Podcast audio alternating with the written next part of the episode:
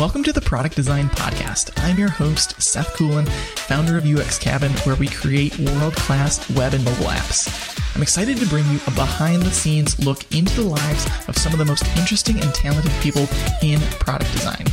We'll get strategic advice on how they got to where they are today and things they wish they would have known earlier in their career. All right. Thanks everyone for joining us today. We have Jed Bridges. He is a designer from Southern California.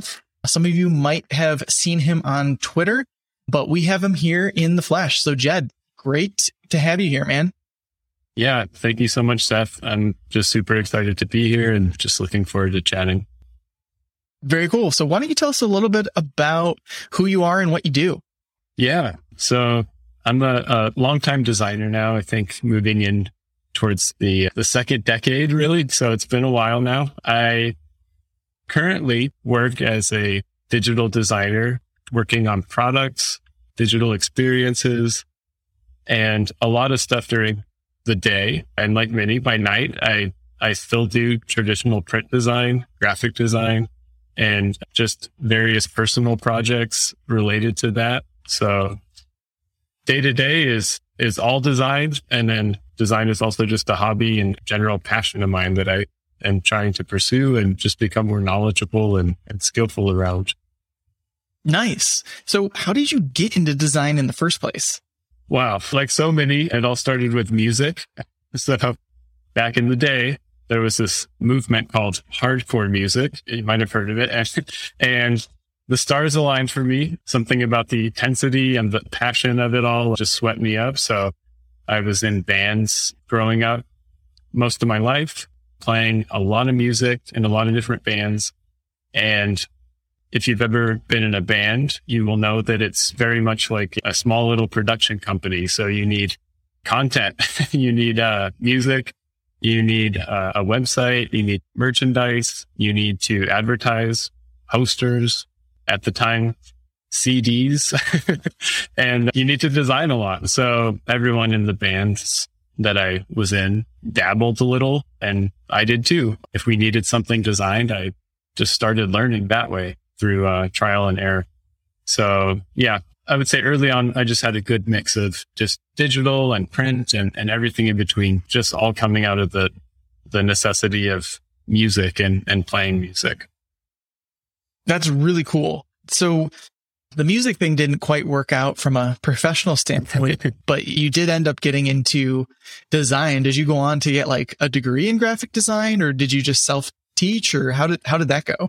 Yeah, I did actually. I worked at a restaurant all of high school, washing dishes and outside of school, you know, I would work. And I also started taking on free freelance clients when I was 15. I met a few people. I had been doing design through music for like a year and a half. and my, yeah, so yeah, a year and a half, I was an executive uh, vice president of design at that point and uh, for my freelance company. And yeah, I, I met some people that needed consistent, repetitive design every month. They, they were like a small book publishing company and they needed book cover designs and, you know, various promotional materials for, for books coming out every month. So yeah, I was working at this restaurant washing dishes. And then I also had like a monthly retainer with this publishing company. And so that was my first big freelance client. It, it actually brought in like pretty good money. At the time, I thought it was good, at least compared to washing dishes. So I started thinking this pays a lot better and I don't have to wash dishes. So maybe I should pursue this more. So fast forward a few years when, when the time came to make that transition between high school and what next, I had a few like re- recurring freelance clients at that point, And I just thought, this is what I want to do. I want to go for it. So I went to design college. I went to the Art Institute of California in San Diego and took on a bachelor's degree there. And yeah, I loved it. I've always loved school. I've always loved formatted, structured education and learning. And I tend to do well in a lot of structure and a framework. And so I really liked college. I liked design school a lot. I would say it was a three year program year round instead. So three years instead of four. and I really liked it. I would say the last year or even the last like half year was probably the most beneficial for me. I, I graduated from there and just immediately started working full time. Wow, that's awesome. I think uh, I have kind of like a similar origin story where I was like, you know, working at like for minimum wage Yeah. and basically had a chance to do some like design work and I got like paid a thousand dollars to build someone's website. I'm like, this is infinite money. Like Yeah. I can do anything. and I just felt so amazing to like the possibilities, right? Yeah. And I think Yeah.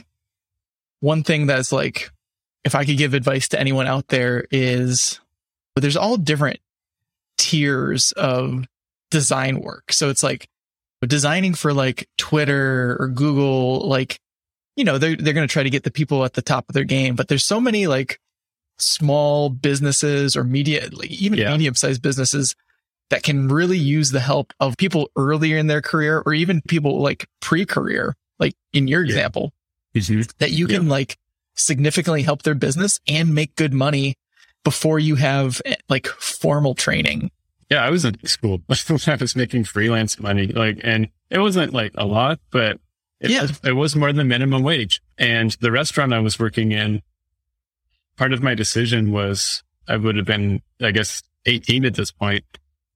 At, at the restaurant I worked at, there were people in their 30s making the same amount of minimum wage as me. And I just remember thinking, I don't want to be doing this for that long.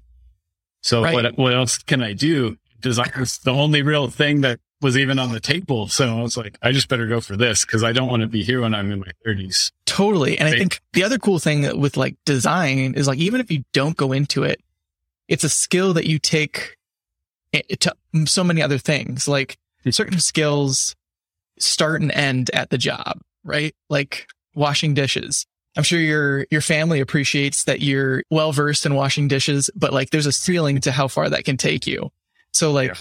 even if you learn a ton of design and do a bunch of work and realize you hate it, it's like it, at least that helped you understand like visual hierarchy or some tools or things like that. Yeah. Washing dishes, you learn like efficiency because you, it's a job you have to finish and you don't get to leave work till you're finished and you want to leave work and go have fun. Right. So you learn efficiency, you learn a, a lot. And I'm, I'm a big fan of skills that directly apply to other things. Right. So I, I think there's always stuff to pull out that directly applies to something completely different. So totally agree Totally.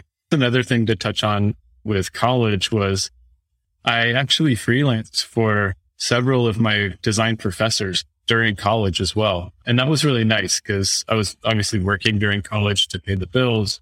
And it was sort of the same as high school. I was working at a job, but then I also got to freelance with design during the college process as well. And freelancing for professors was really interesting. I think that prepared me for my first job really well because it was different than freelancing without any sort of authority above me to answer to. I have this uh, Right. person now that I have to engage and interact with. And it, it added a whole new dimension to freelancing for me that I think like prepared me for after college. So that was really fun though, you know, getting to talk about my, like my uh, actual class work with my professors. And then kind of like after we were done with that, it's like, okay, now let's dive into the fun stuff. So how's that logo design coming? You know, getting into that stuff is always really fun too. And another cool thing about like doing freelance work before you finish your training is like you build up a portfolio and you build up understanding of how like businesses work and what they need. Cause I think someone who goes through design school or gets a degree, it's like at the end of that, you have projects and things, but it's almost like nothing really compares to real world work uh, as far as like portfolios go and, and applying for for future jobs. Can you give us a little insight as to like how you got your first actual big boy design job? Yeah, I would love to. My first job really came out of an internship I had at a place called Ninth Link. It's a agency in San Diego, downtown, and they are still there and they are still called Ninth Link, actually. so I interned there leading up to ending college and I ended up working there part time after school was finished. They had a pretty broad set of clients and a pretty broad set of needs. So, you know, on any given day, I might be working on a print catalog, working on an identity and logo design or Sure. a website, a fully responsive website. And so that was, that was a fun place to work because there was just a broad set of needs and, Sure. and so it doesn't get boring essentially. It wasn't a re- repetitive process every day. Totally. How did you land the internship? Was that easy, hard? What did that look like? Yeah. Well, most design schools nowadays have entire departments with the goal of getting you a job or an internship, either during school or after school. Like you actually have them as a resource post graduation, which is really cool that, that schools do that. Unfortunately, if you want your internship to be accredited at the school I was at, at least, you could not receive pay. Now, Really? yeah. Now I was in a position. That's crazy because Yeah. mine was the exact opposite. In order for us to get an internship credited, it had to be paid. Yeah, it was completely backwards in my mind. It was I'm paying like fourteen hundred dollars for this internship class. I have to get an internship to receive credits for the class, and I can't be paid for it. So um, it was a strange time. So what I basically did is I'm not proud of this, but I basically asked around San Diego, like at every place I could find, if I could intern there. I basically said I want to be paid, and I was paid, uh, I think $20 an hour.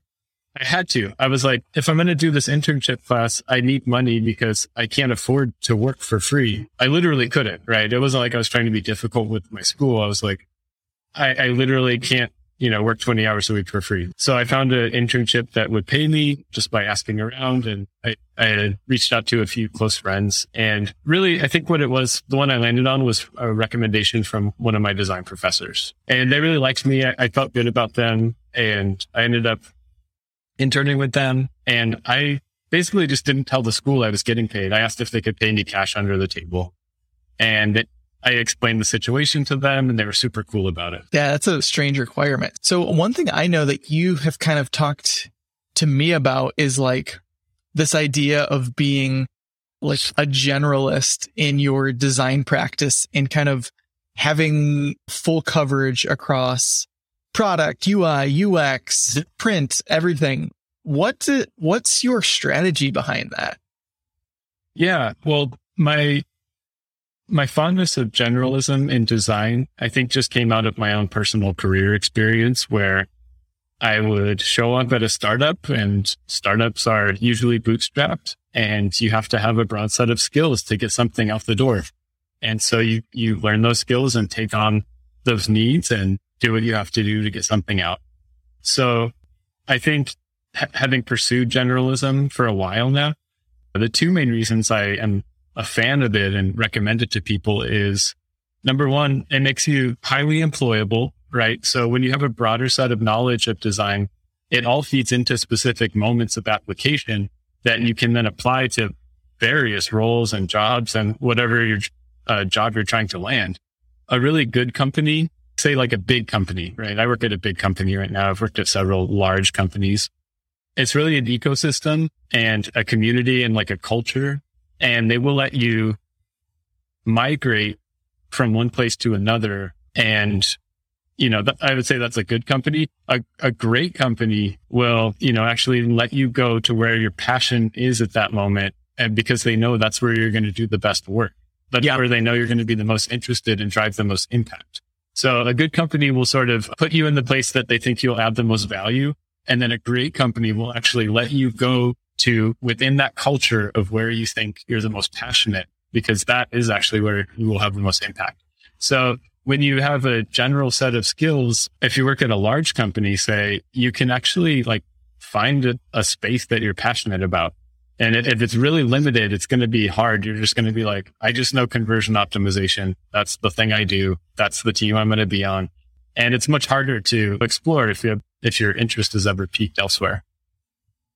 Yeah, totally. I think it's also really hard to get your start as a really, really Yeah. niched thing.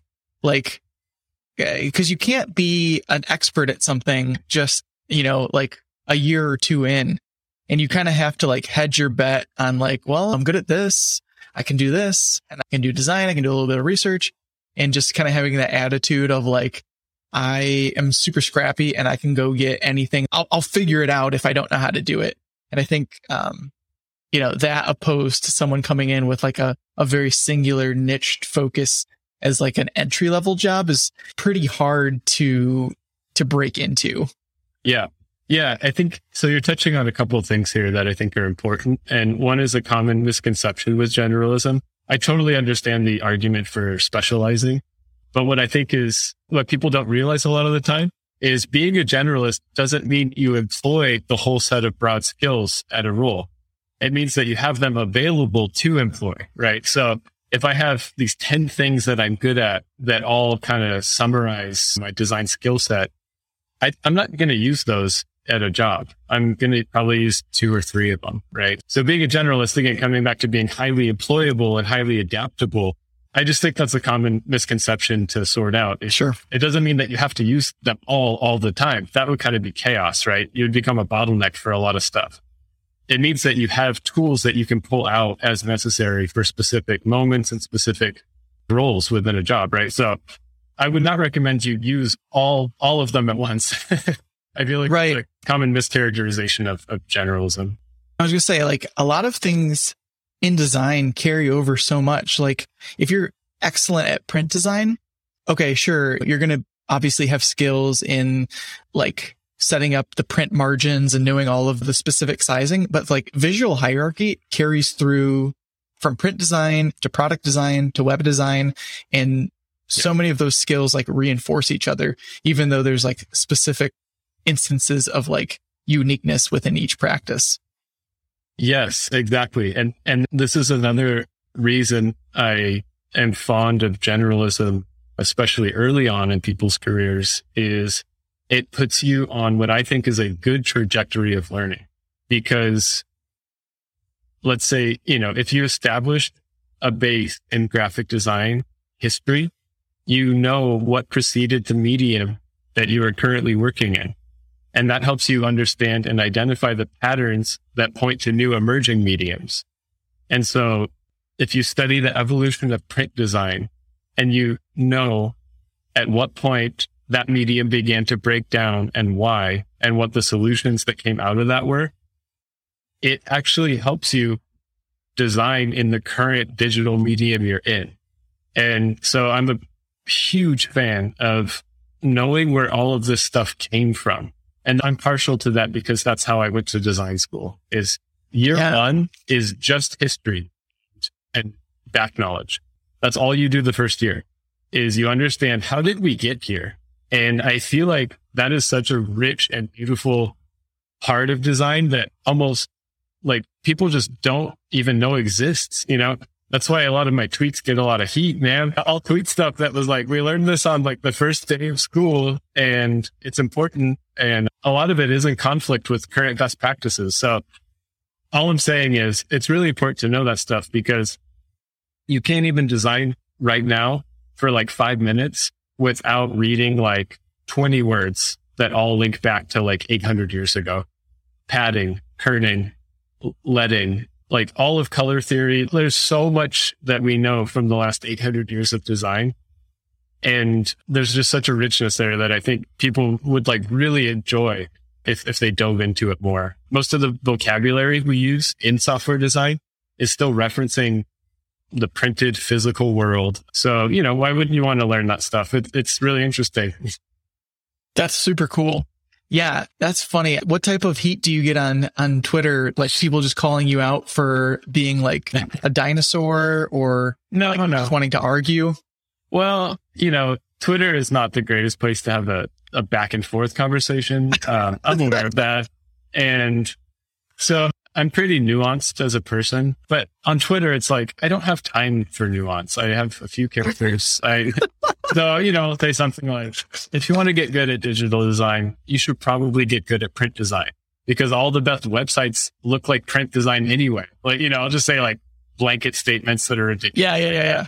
And I'm not trying to be provocative, but I, I totally get how it could come off that way. I'm just, I'm being, you know, mostly honest, but kind of joking. It's like, you know, the, the most beautiful websites I've ever seen are the ones that utilize like a really strong knowledge of print design, like all these universal principles that were developed in print, repetition, hierarchy, proximity, rhythm.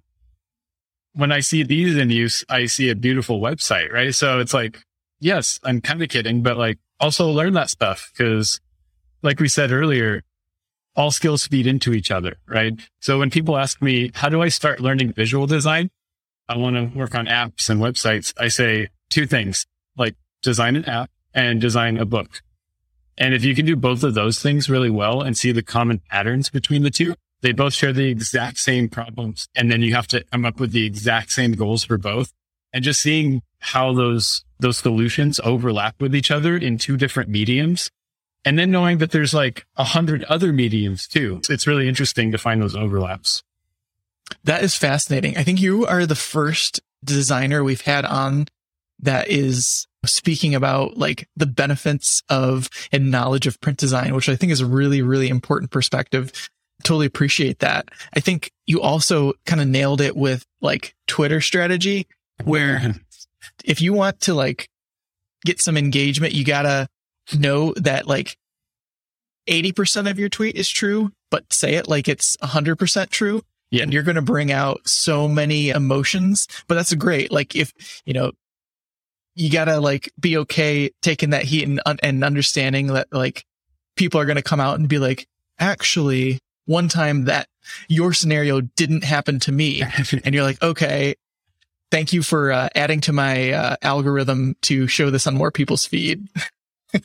yeah, Twitter strategy is it's important. I, I think the the main thing to keep in mind is who do you want to attract, right? And then just just go all in on that. You know, I mean, we know that only the Sith deal in absolutes, but um, but on Twitter, just tweet in absolutes, and you will attract the right people and the people that you don't want to attract, that you don't want in your, you know, online network or circle, they might not understand. And that's okay. Just be kind and gracious. Like, don't be mean. But it, right. I think, I think it's okay to you know, try and get a little edgy on Twitter, tweet in absolutes. And we all know the deal. Like, we all know that, that there's nuance to life and nuance to the world right. and, and all that. And that'll, that'll kind of flush out over time. So, yeah, you want to attract the people that not have the same interests as you, but that will just, you can feed off each other, right? In some way. Totally. I think it's really funny how like there's kind of like the inside jokes of Twitter where you'll respond with like a sarcastic comment and like most of the people will be like, oh, okay, I see what he's doing here. That's funny. But then you always have a few that are like so bothered and pressed by it. And it's like, it was like, yes, got him. yeah. Yeah, take joy in that. Yeah, that's no, I know. I knew I was doing Twitter right uh, when like people started texting me pictures of like Crocs and stuff. I was like, what is happening right now? it becomes the top of my name when you see something with Crocs. So yeah, I just dove all into that. love it, love it.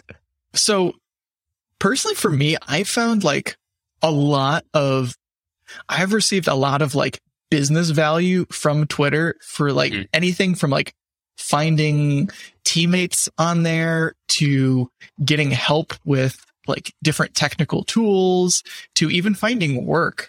Curious about your yeah. experience. Has it been, you know, just something that's like personally enriching or has it also benefited like other aspects of your life for like, you know, business or freelance work or anything like that? Yes, very much. I would say Twitter and Dribbble have been instrumental platforms in my career as far as getting work, meeting people.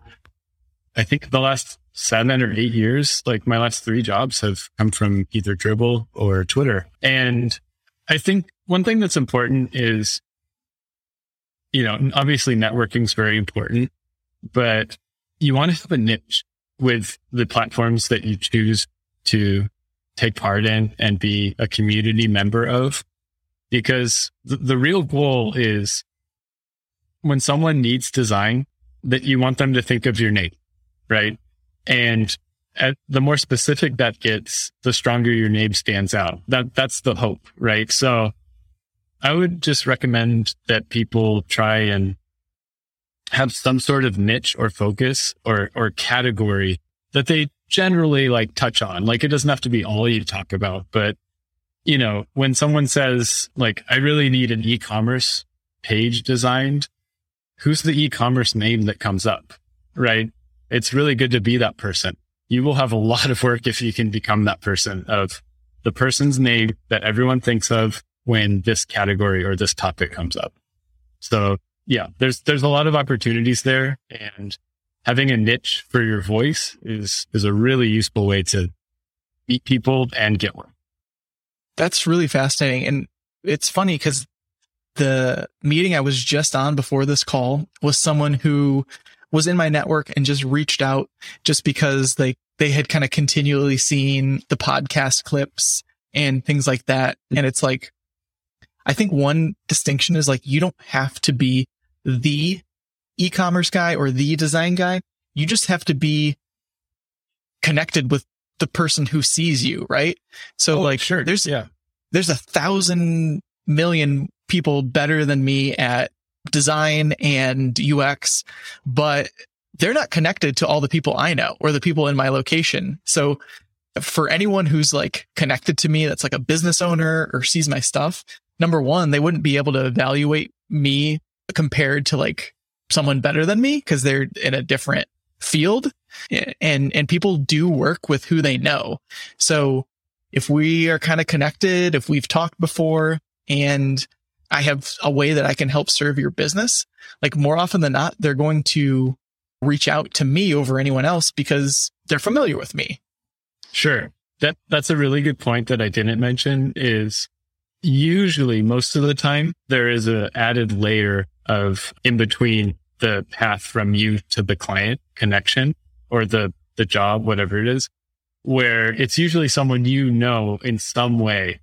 So yeah, so yeah, I, I, made it sound like it's you're the guy that that when something comes up, you know, people know your name somehow. But what I what I left out was what you're saying that there's usually a layer of someone that knows you in some way, right? And they yeah. and they connect the two. So yeah, that's that's totally right. That's been my experience at least. Is you know is a job will open up that you know someone I know says, hey, this really matches Jed's skill set. I've seen his work on this before, and they connect the ends, right? Basically. Yeah. So that's right. I mean, getting a getting a warm intro to like a design position, like gets you to the top of the pack, like no, like nothing else. Yeah. Like if you can have a warm intro to someone for a project, you're going to stand out so far above any random person who applies. It's not even funny. Totally agree, especially with hiring. It's like I've been part of interview processes at, at several of my jobs in the past. And a job opening will come up at a large company. It's not uncommon to get, you know, over a hundred applicants, sometimes 300. And what do you do from there? Right? Like, how do you, how do you even process that? And large companies will have whole teams that vet things out and work with recruiters to get down to that, you know, maybe two or three or four. So I don't have insight into that process, but when you don't have a recommendation going into a job interview, it becomes significantly more competitive because you're not part of that like final 10. You're part of that like 300, right? So, right. You don't want to be in that position when you're jobless. So if you're jobless, you don't want to be in that position. When you have a job and you're looking for a new job, it's not as bad because you can feel more secure and take larger, bolder steps towards leveling up and, and all of that because you have a good job or, or a job. And, but when you're jobless, you, you do not want to be in that position. So networking is very, very important.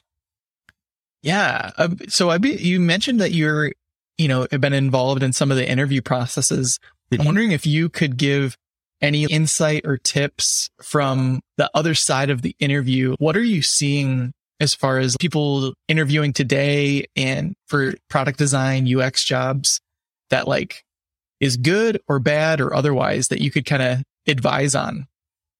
Yeah. So interviewing in general, it's a bit weird to me. Uh, I'm not an expert, but I have been on teams where we want to hire some roles for the team I'm on and I get to be part of the interviews there. And interviewing is an interesting skill and it's a skill set that you only use for interviewing, right? So in my experience, the skills necessary to interview are not used at work at all. you don't use those skills like at work. I've conducted interviews with like live design sessions where it's, it's like for the next 30 minutes, I'm going to give you a problem and I want to see how you think and I want you to design a solution and I want you to present your solution in the 30 minutes. And then I end that with, by the way, I understand this is ridiculous.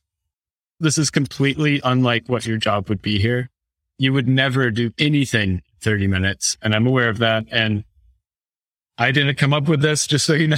like, it's very sympathetic to interviewers because some of the processes we have are completely unrealistic with what their day to day job would be. So, you know, live interview tasks and stuff like that, I think can be useful, but I have a hard time making any real judgment on someone based on a 30 minute like problem and design solutions sort of back and forth. That I almost don't even use that in my evaluation, even though, you, you know, I was supposed to at the time. But yeah, what I look for that's important is, you know, obviously culture fit. You want to make sure that this person has the qualities that make them seem like someone that you would want to interact with every day at work. Cause that's really what you're interviewing for is, does it seem like, and, and this is in my situation where it's usually been this person would be on my team, right? Is this someone that, that I would be okay seeing and talking with every day? And usually some of the red flags there are they complain a lot, right? So my current job is awful. They don't take any ownership for why, right? And, and the reason that's a red flag is I just know after a certain amount of time, I'm going to become that. And I don't, you know, the, the thing is there is no utopian dream place to work. So I know that if you're complaining about now, it's just a matter of time before you're complaining about working here. So that's fascinating because yeah. like people even at like Google and Facebook typically leave after like two or three years and they go somewhere else, right? Like yep. the, the place that has like all of these crazy benefits and the best of the best, you know, atmosphere. I would say a majority of people leave and go on and do something else. Maybe like a really like hard startup. So it's like, yep.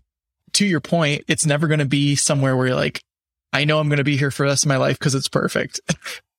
yeah. Cultures, like I just, companies are just big cultures, right? So a big tech company it's very hard to control and it is not going to be easy. Working in a large tech company, you're, you're going to have to be like a very tough person and you're going to have to be like very okay with not knowing exactly what someone said or meant. And you have to be very willing to give people the benefit of the doubt and not assign ill intent to them right off the bat. You, you have to be able to assume no ill intent, right? So when someone speaks harshly, or when they're not kind in their dealing with you, when they just seem rude, try not to react immediately. Like chances are they're just having a bad day and they're going through something hard at work.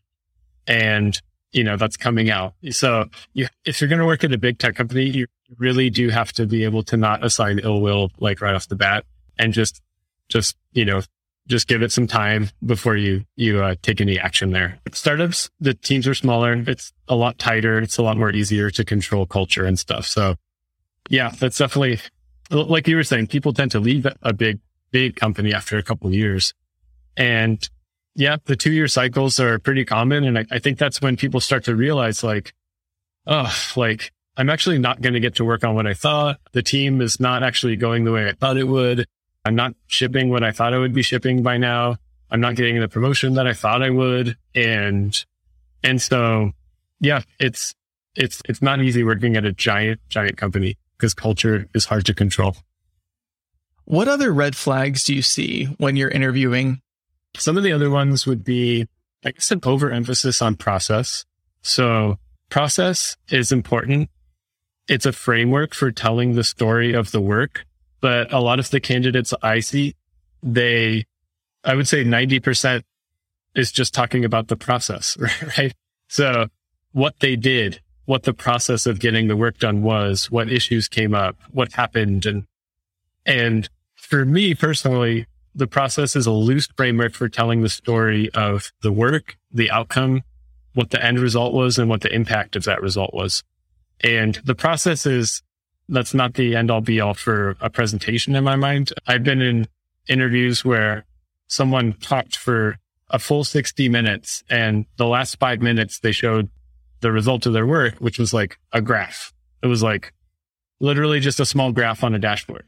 And they talked about user research and all these meetings they had and, and getting, getting executive buy-in and, and all that's interesting. But it's like, I really just want to see what you were able to uh, accomplish and what the outcome was and what the impact was. And so, yeah, I would say an overemphasis on process is another red flag. That's really funny because I think there's a, a corollary to like cooking, right? If you make, you know, like some really awesome brownies, like the people who are, who are receiving those care about the taste, they care about the end product and they care, you know, about the result. Like I'm sure it's interesting to know a little bit of like how you made them. Oh, I want to have the recipe. I want that process.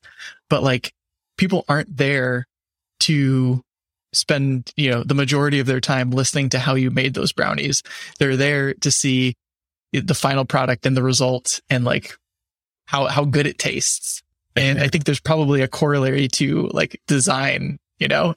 Yeah. Yeah, absolutely. I mean, I remember, I think it was like 2011 or 2012. I actually put out like a few blog posts about the relationship I was seeing between design and cooking.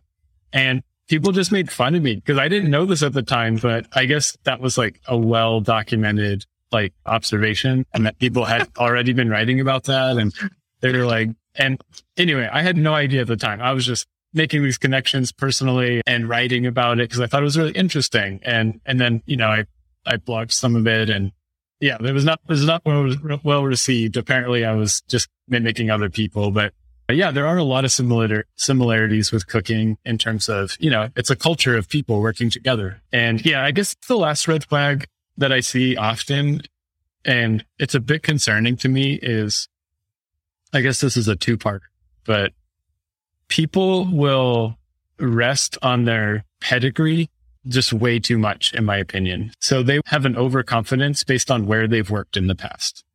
And I have worked with designers from Google. I have worked with designers from Uber and all of the tech companies.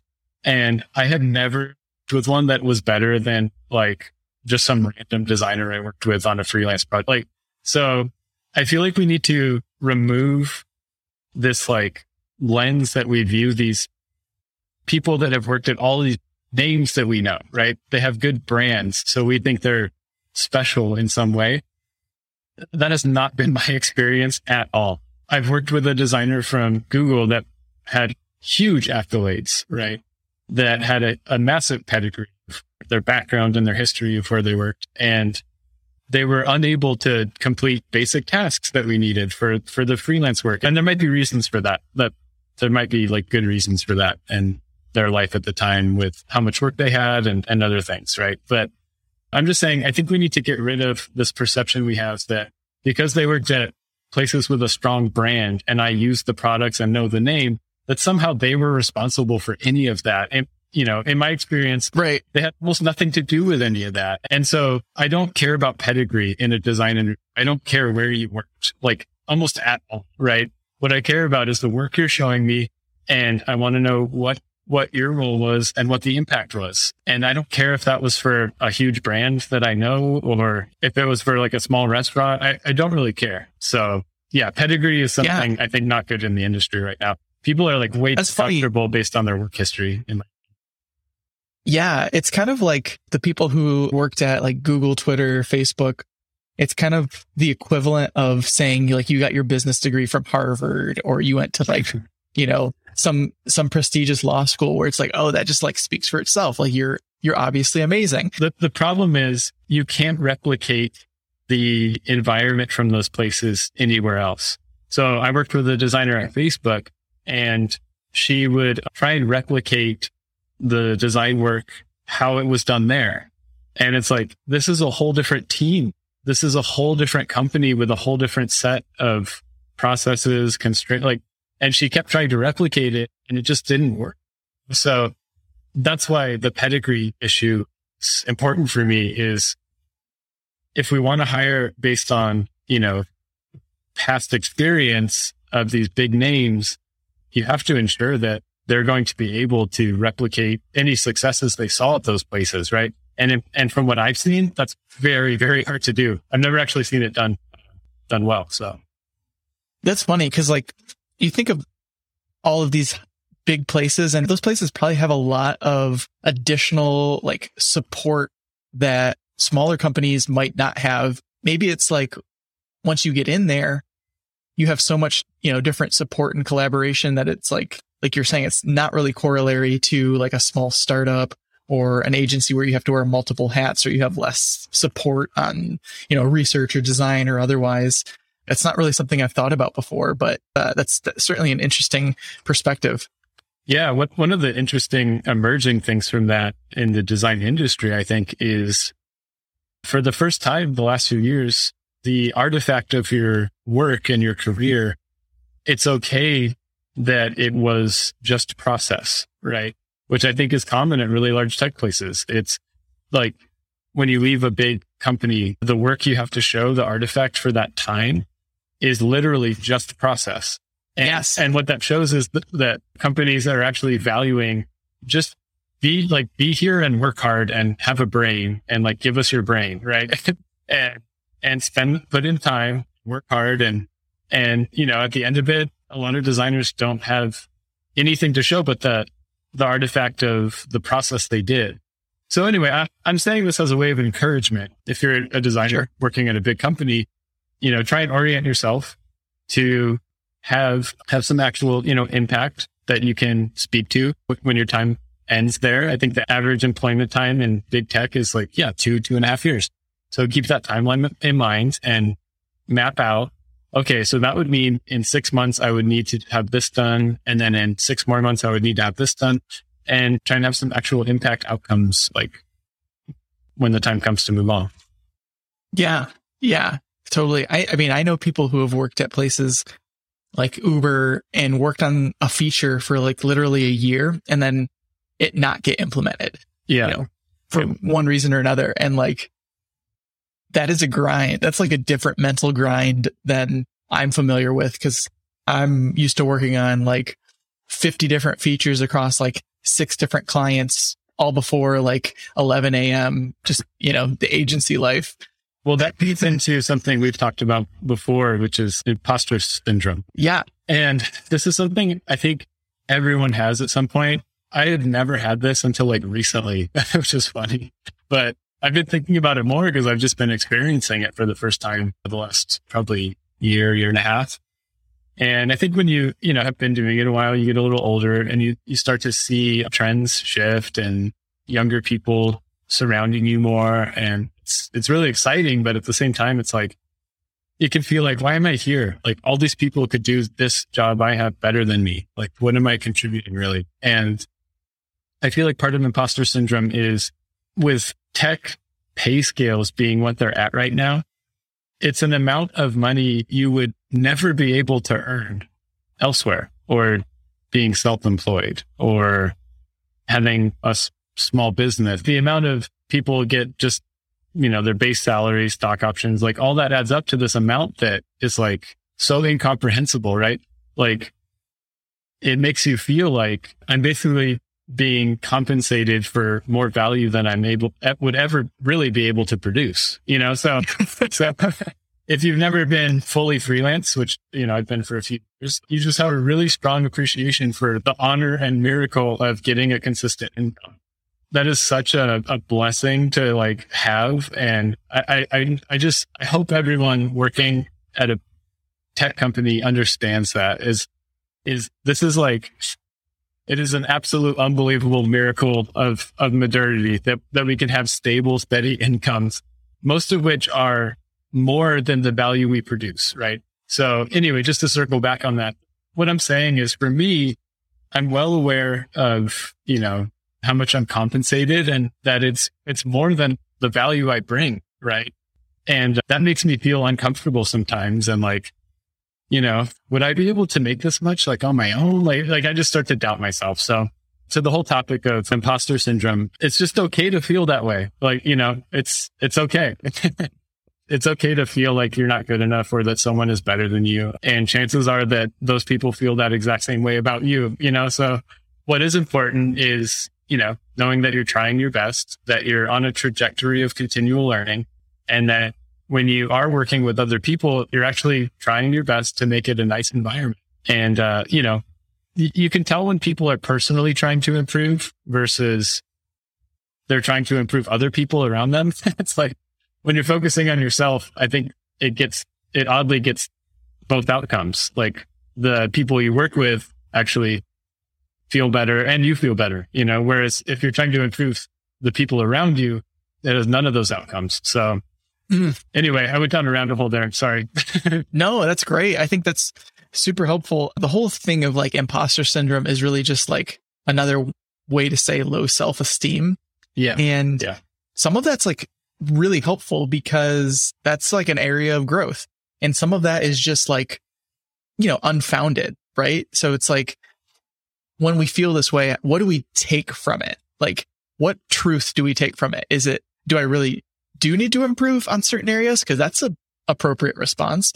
Or is it, am I feeling bad about myself because I'm doing some sort of unhealthy, yeah. like yeah, I'm comparing my like my worst day to someone's best day and feeling bad about that. And just being able to like take a step back and say, okay, I'm feeling inadequate for whatever reason. There's probably pieces of truth and and falsehoods in this feeling and just being able to like like you said, accept that you're feeling that way and and figure out what is the truth or what is the takeaway from this. Yeah, I I think one of the takeaways is just know that you are inadequate and that's okay. You know, instead of trying to fight that feeling, that that's what I do at least is, yeah, like I, I, I'm not as good as I want to be and I'm not where I want to be. And that's okay. That's not an actionable thing I have to worry about. It's because I know that every day I'm trying my best. I'm on a trajectory of learning and improvement and I'm trying to help improve those around me. And so just knowing that it's a feeling, right? And it's okay to feel that way. It doesn't have to be actionable. But what I have found that works well when you do feel that way is two things. Number one is just take time off. Like chances are you're just mentally fatigued and that's what's driving those feelings. But like you just need to rest a little and you need to depower your brain from your work thinking. Like just stop thinking about work for, you know, a week. Take some, take some time off, take a few days off. The other thing is start talking with younger designers. This is huge, right? So you don't understand how good you really are un- unless you're interacting with people that are just starting. And so when you're only surrounded by like the best designers in the world, which, you know, at big tech companies, you really are surrounded by these like unbelievable people. They are like steeped in the industry. They've been doing this a long time. They have acquired skills through trial by fire and you're just around the best of the best all the time. Right. But if you go talk to someone that's like year one, year two, that's confidence building because you understand how far you've really come because you have a baseline to compare yourself against now. Like, whereas if you're just comparing yourself to the top of the top of your work, it's hard to see that perspective. So yeah, if you have imposter syndrome, just start mentoring young designers that are just starting or just anyone. It, they, they could be doing it longer than you, but you'll find that you have a skill set they don't have. And what really helped me with this is at one of my past roles, we did this personality test as a team.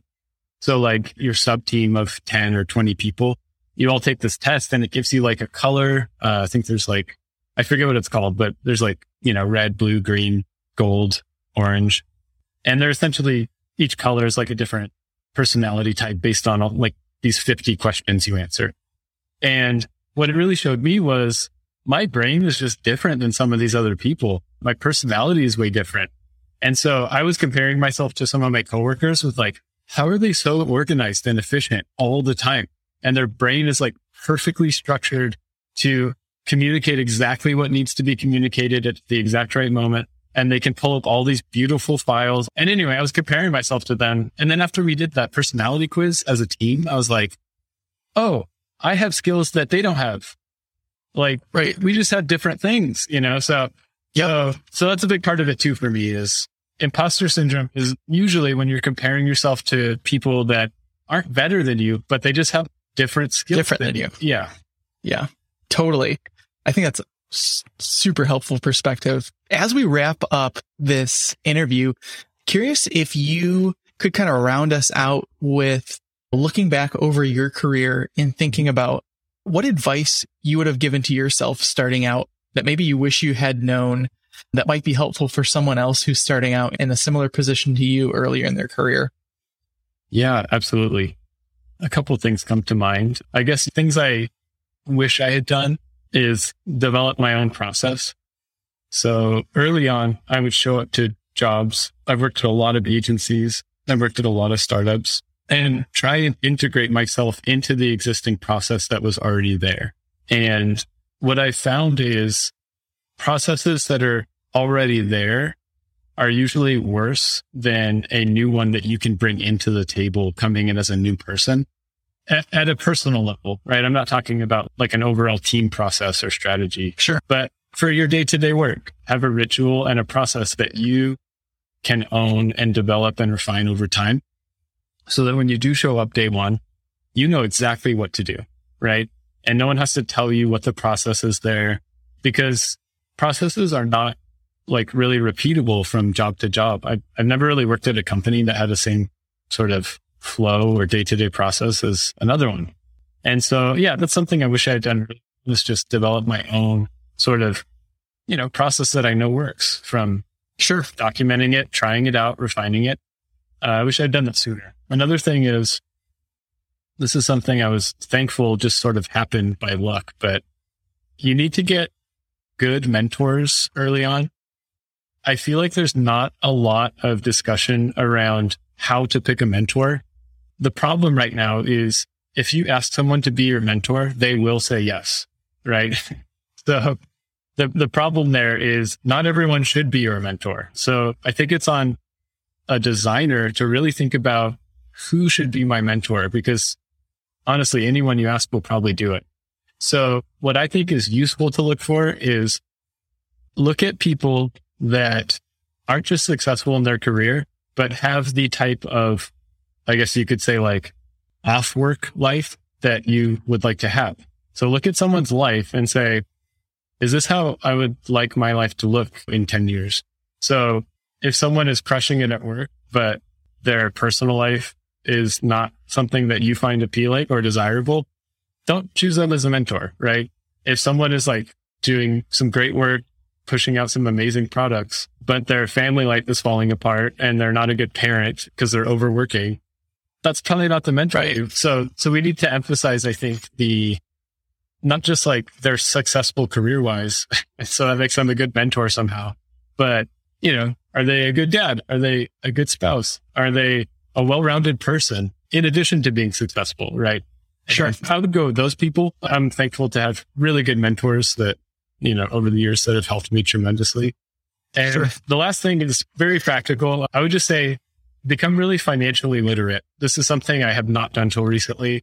And I wish I had done like at the first onset of my career, like right when I started. I wish I had become more literate in how to save money, how to invest money. I did very little of that until, you know, recently. And, and even just knowing how stocks work and chances are you, you might have some vesting stock from a tech company you're working at at some point. How, to approach that, how to plan your time at that company around those monthly vestings and just knowing all the ins and outs of just financial literacy, how to save, having a rainy day fund in case, you know, you get laid off. It, it happens. And yeah, I wish I had done that a lot sooner. Those are fantastic pieces of advice for design and for life. So Jed, thank you so much for coming on. Maybe you'll be my mentor. Will you say yes if I ask you? No, I'm just playing. Might want to get to know me more and see what my life's like. Might want to reconsider. No, no, I'm just, I'm kidding you. This has been a lot of fun, Jed. Thank you so much for taking the time to talk and share your journey. I know it's going to help a lot of people. So again, thank you so much for coming on. Yeah, it was my pleasure. Thank you so much, Seth. Thanks so much for hanging out with us today on the Product Design Podcast. If you enjoyed our conversation, be sure and go follow our guest. Let them know they did a great job and you learned a lot. Um, more to come in the following weeks as we bring on new guests. Please hit that subscribe button so that you will get these podcasts uh, and learn a ton about the product design community. Excited to see you next time. Thanks.